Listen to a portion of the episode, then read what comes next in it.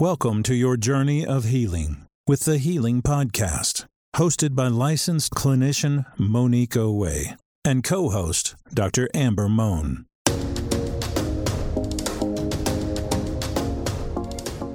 Thank you for tuning into the Healing Podcast. I'm your host, Monique Owe. Dr. Moan is not here with me today.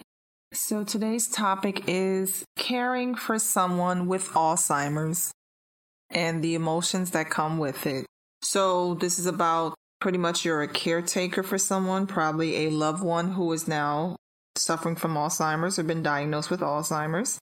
And just to give a quick definition of what Alzheimer's is, it's basically the progressive mental deterioration that can occur in a middle or old age person due to generalized degeneration of the brain. So basically, your brain is deteriorating.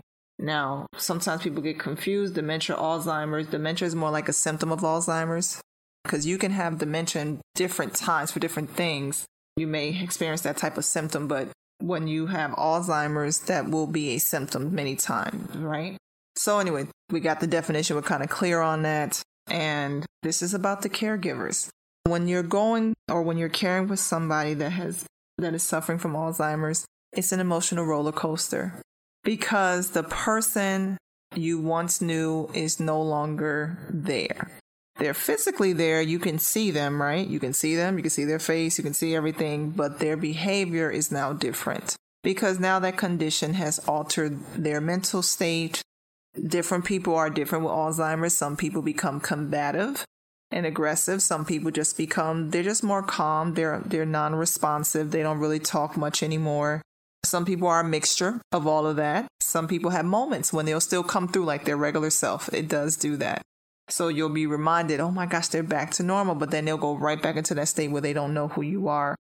And that's painful, right? It's painful that the person you love, now they look at you, they don't know who you are, right? If that's your mom, your dad, your grandmother, your grandfather, your your your, your foster parent, uh, adoptive parent, whoever, maybe an, an, your aunt, your uncle, whoever it is, somebody you care about, just someone who you care about, and they're just no longer themselves. And I know that's a lot to deal with, you know, because it's one thing if a person is no longer here, like they've already passed on, you know they're not here. But it's one thing to see them, to actually be looking at them, to physically touch them, and they just don't even know who you may be.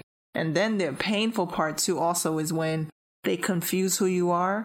Like maybe they had an issue with another family member was blatant when they were, you know, when they were, were not diagnosed with their condition. They had an issue with another family member, maybe it was a sister or someone or an, a friend that no longer was a friend. And they look at you, their child, they think you're them. And they're going off on you because they keep thinking that you're them, or they think that maybe you're your your sibling who maybe there is an issue with that child, but not with you. And they keep referencing referring to you like you're the other person. And so they don't want you to touch them. They don't want you to talk to them. They don't want you to come around them. That's hard because you know you're not that person, but they think you are because again, they're confused. Their mental capacity is no longer there. Their brain is not functioning in a complete capacity like it used to be.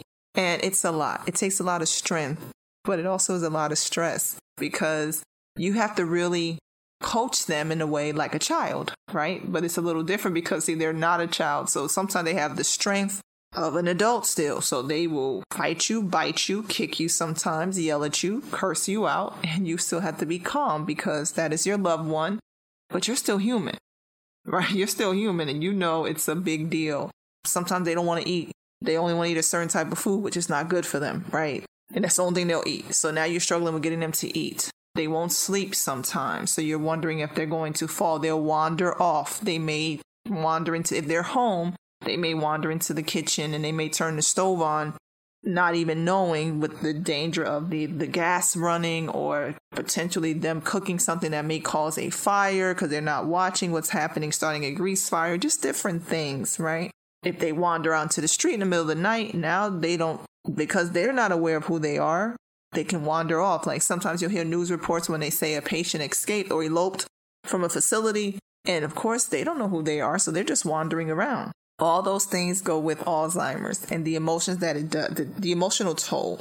Let's talk about the emotional toll it takes. I know it's stressful, it's hurting because you just want that person back. And I know you still love them, You do, of course you do. It's still your mom, it's still your dad, it's still your grandma, your grandfather, whoever, your uncle, your aunt, your godmom, whoever it is. It's still them. They're just not their same person. So you still love them. You still remember what they did to you or what they did for you, how they cared for you. But you're just trying to make it work the best way you can with their state now. So I can imagine it's stressful to you. You're worrying a lot.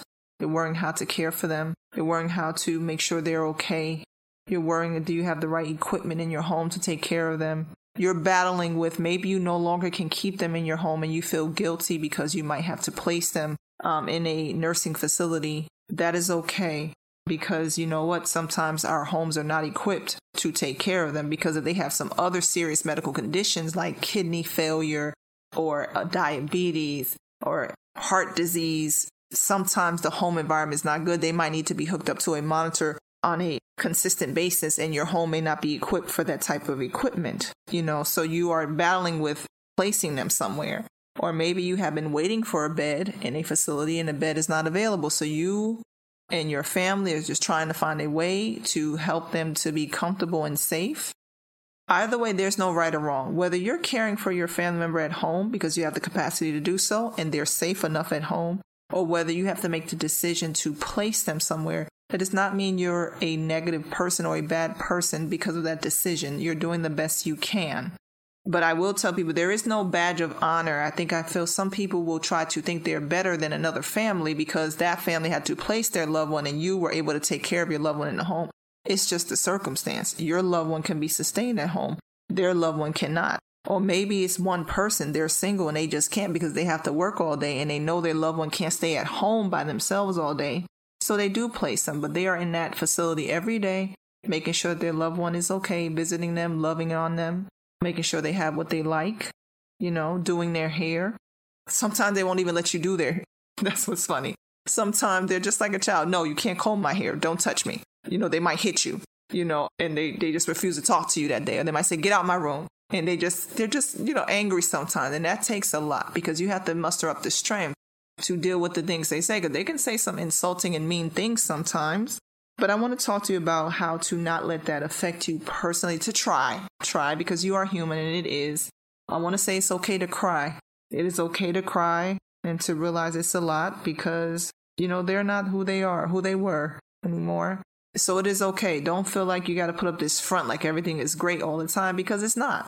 It's not. When you're caring for someone that has a condition like Alzheimer's, there are good days, there are great days, and there are bad days, and there are terrible days. It just is what it is. That's how it is with that condition. And you know, you love them because you, you know, all the things you they did for you. They were your mom and the great mom and the great dad. It's hard to see them.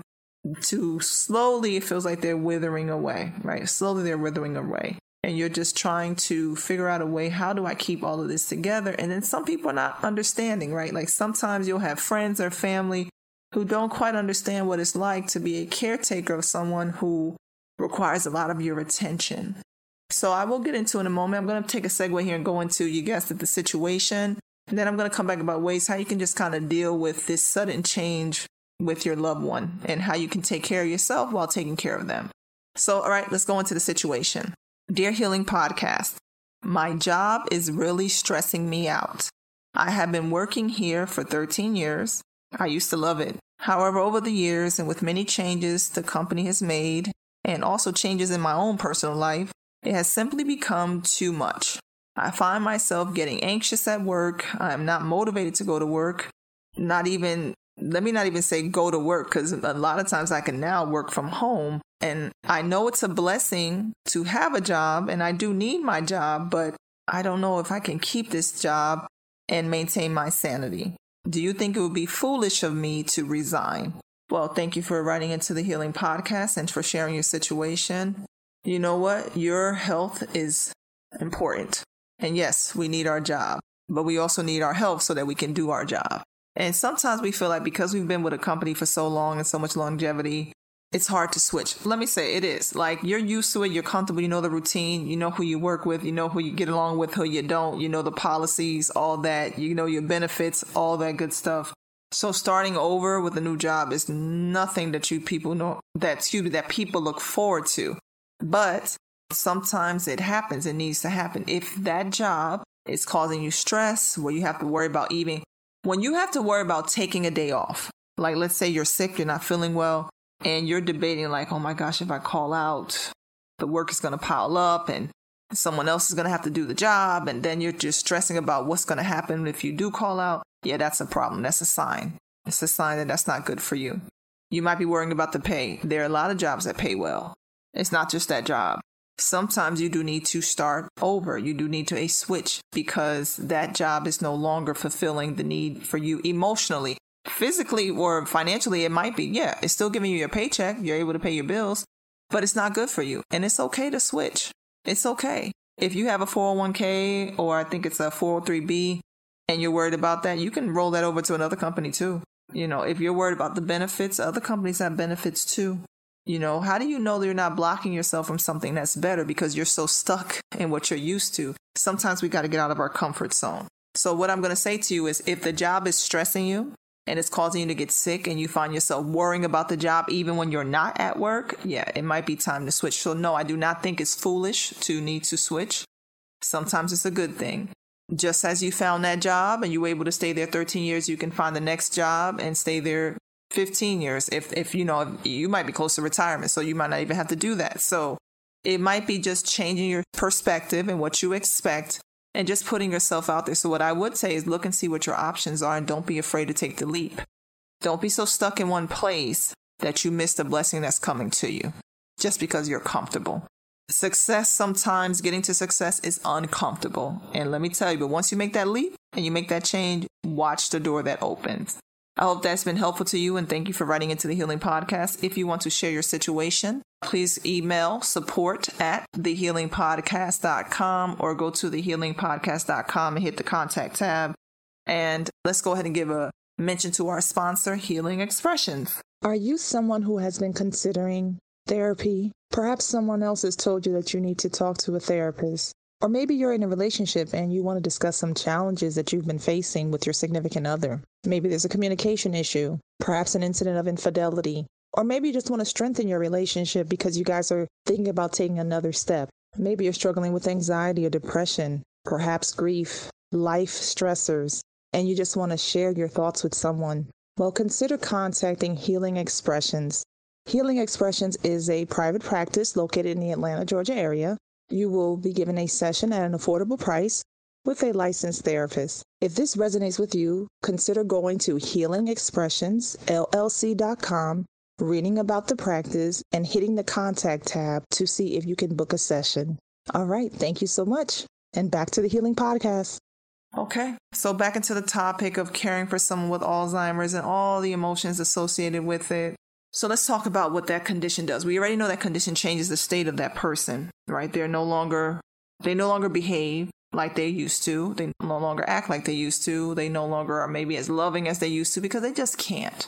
So I want you to focus on how do you deal with this? Focus on what you can do for them, meaning you can do the basics. You can try to feed them. They might be at the point where they can't use the bathroom anymore, so they're incontinent. So you might have to change them right? They may not even be able to make it to the commode, so they might be in a depend all day and you might have to change them. I am going to say, listen, financially it's a lot. So if here's some options. Don't think that you're a superhero because you keep them at home if you can't. Two things you can do. Look into some home health, right? If you can have a home health aide or home a home health nurse to come in to help you do that. If you're not sure how you can get in contact with to get that, talk to a social worker let me just say the field of social work is very broad. As you know, I am a clinical social worker, so I do therapy, right? But also what they train us when we go to school is how to do resources, how to search and solve the problem. So talk to a social worker. Go, you can go to a senior center in your area and talk to someone about what are some resources for your loved one. If you can't afford home health, maybe you can look into placement, which then hopefully the Medicare or their Social Security check, if they're getting that, will cover look into how, as a family unit, you guys can split the task. Maybe you guys take turns with the days. Maybe you're Monday, Tuesday, and your family member is Wednesday, Thursday, and somebody else is Friday, Saturday, Sunday, because they might have the availability to do so. Or take it in shift. Maybe your morning shift, someone else is the afternoon shift, and someone else is the night shift. Same thing, just like in if they were in a facility. But doing it all on your own, yeah, that's difficult. So be careful with that because you can't make yourself sick and then you're not able to take care of them anyway, right? Uh, you should be also connected to a support group for caregivers. There are many support groups out there for caregivers, uh, for those who suffer from Alzheimer's. I hope you would take advantage of that because those groups are really good. Those groups are a group of people who are going through what you're going through the frustrations, the happy moments, the sad moments, the breakdown moments. They can relate, and you never know. Someone might have a resource for you to help you. Okay. Uh, look into respite care. Respite care means like you might not place them officially permanently, but you might take a few days where someone will care for them temporarily while you take a break, while you take a vacation. Do not feel guilty about taking a vacation. Do not feel guilty about the moments when you feel like, I'm just not going into that room because I can't. That's okay. As long as you're not abusing them, it's okay if you gotta take a moment like, I'm not gonna run in there. Right now, I'm gonna wait 10 minutes. Take that breather for 10 minutes and then get your strength up and go in there with that loved one. But again, I want to stress there is no badge of honor because someone placed their family member or someone kept them at home. It's the circumstance. You go with your circumstance. Hopefully, you have some loved ones and some friends that are understanding, that understand that this is a big thing in your life and you're just trying to take it day by day. Um, and if, especially if you have family, you might even have your own children. You're trying to make sure the children are okay, but you're also taking care of your adult loved one who also needs your time. So I want you to evaluate what's going on. I know it's a lot. It's a lot of the up and down. It's a struggle. You do want them to be who they were.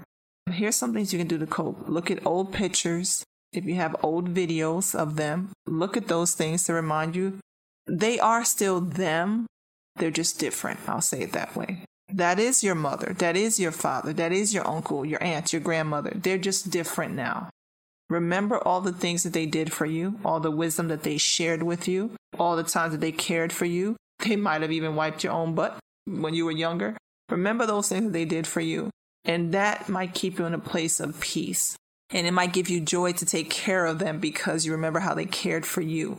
Every now and then, give them their favorite food. Here's the thing: when you're that old, when you're older, and you know that's the doctor said you can't eat this, you can't eat that. You know what? Every now and again, give them their treat.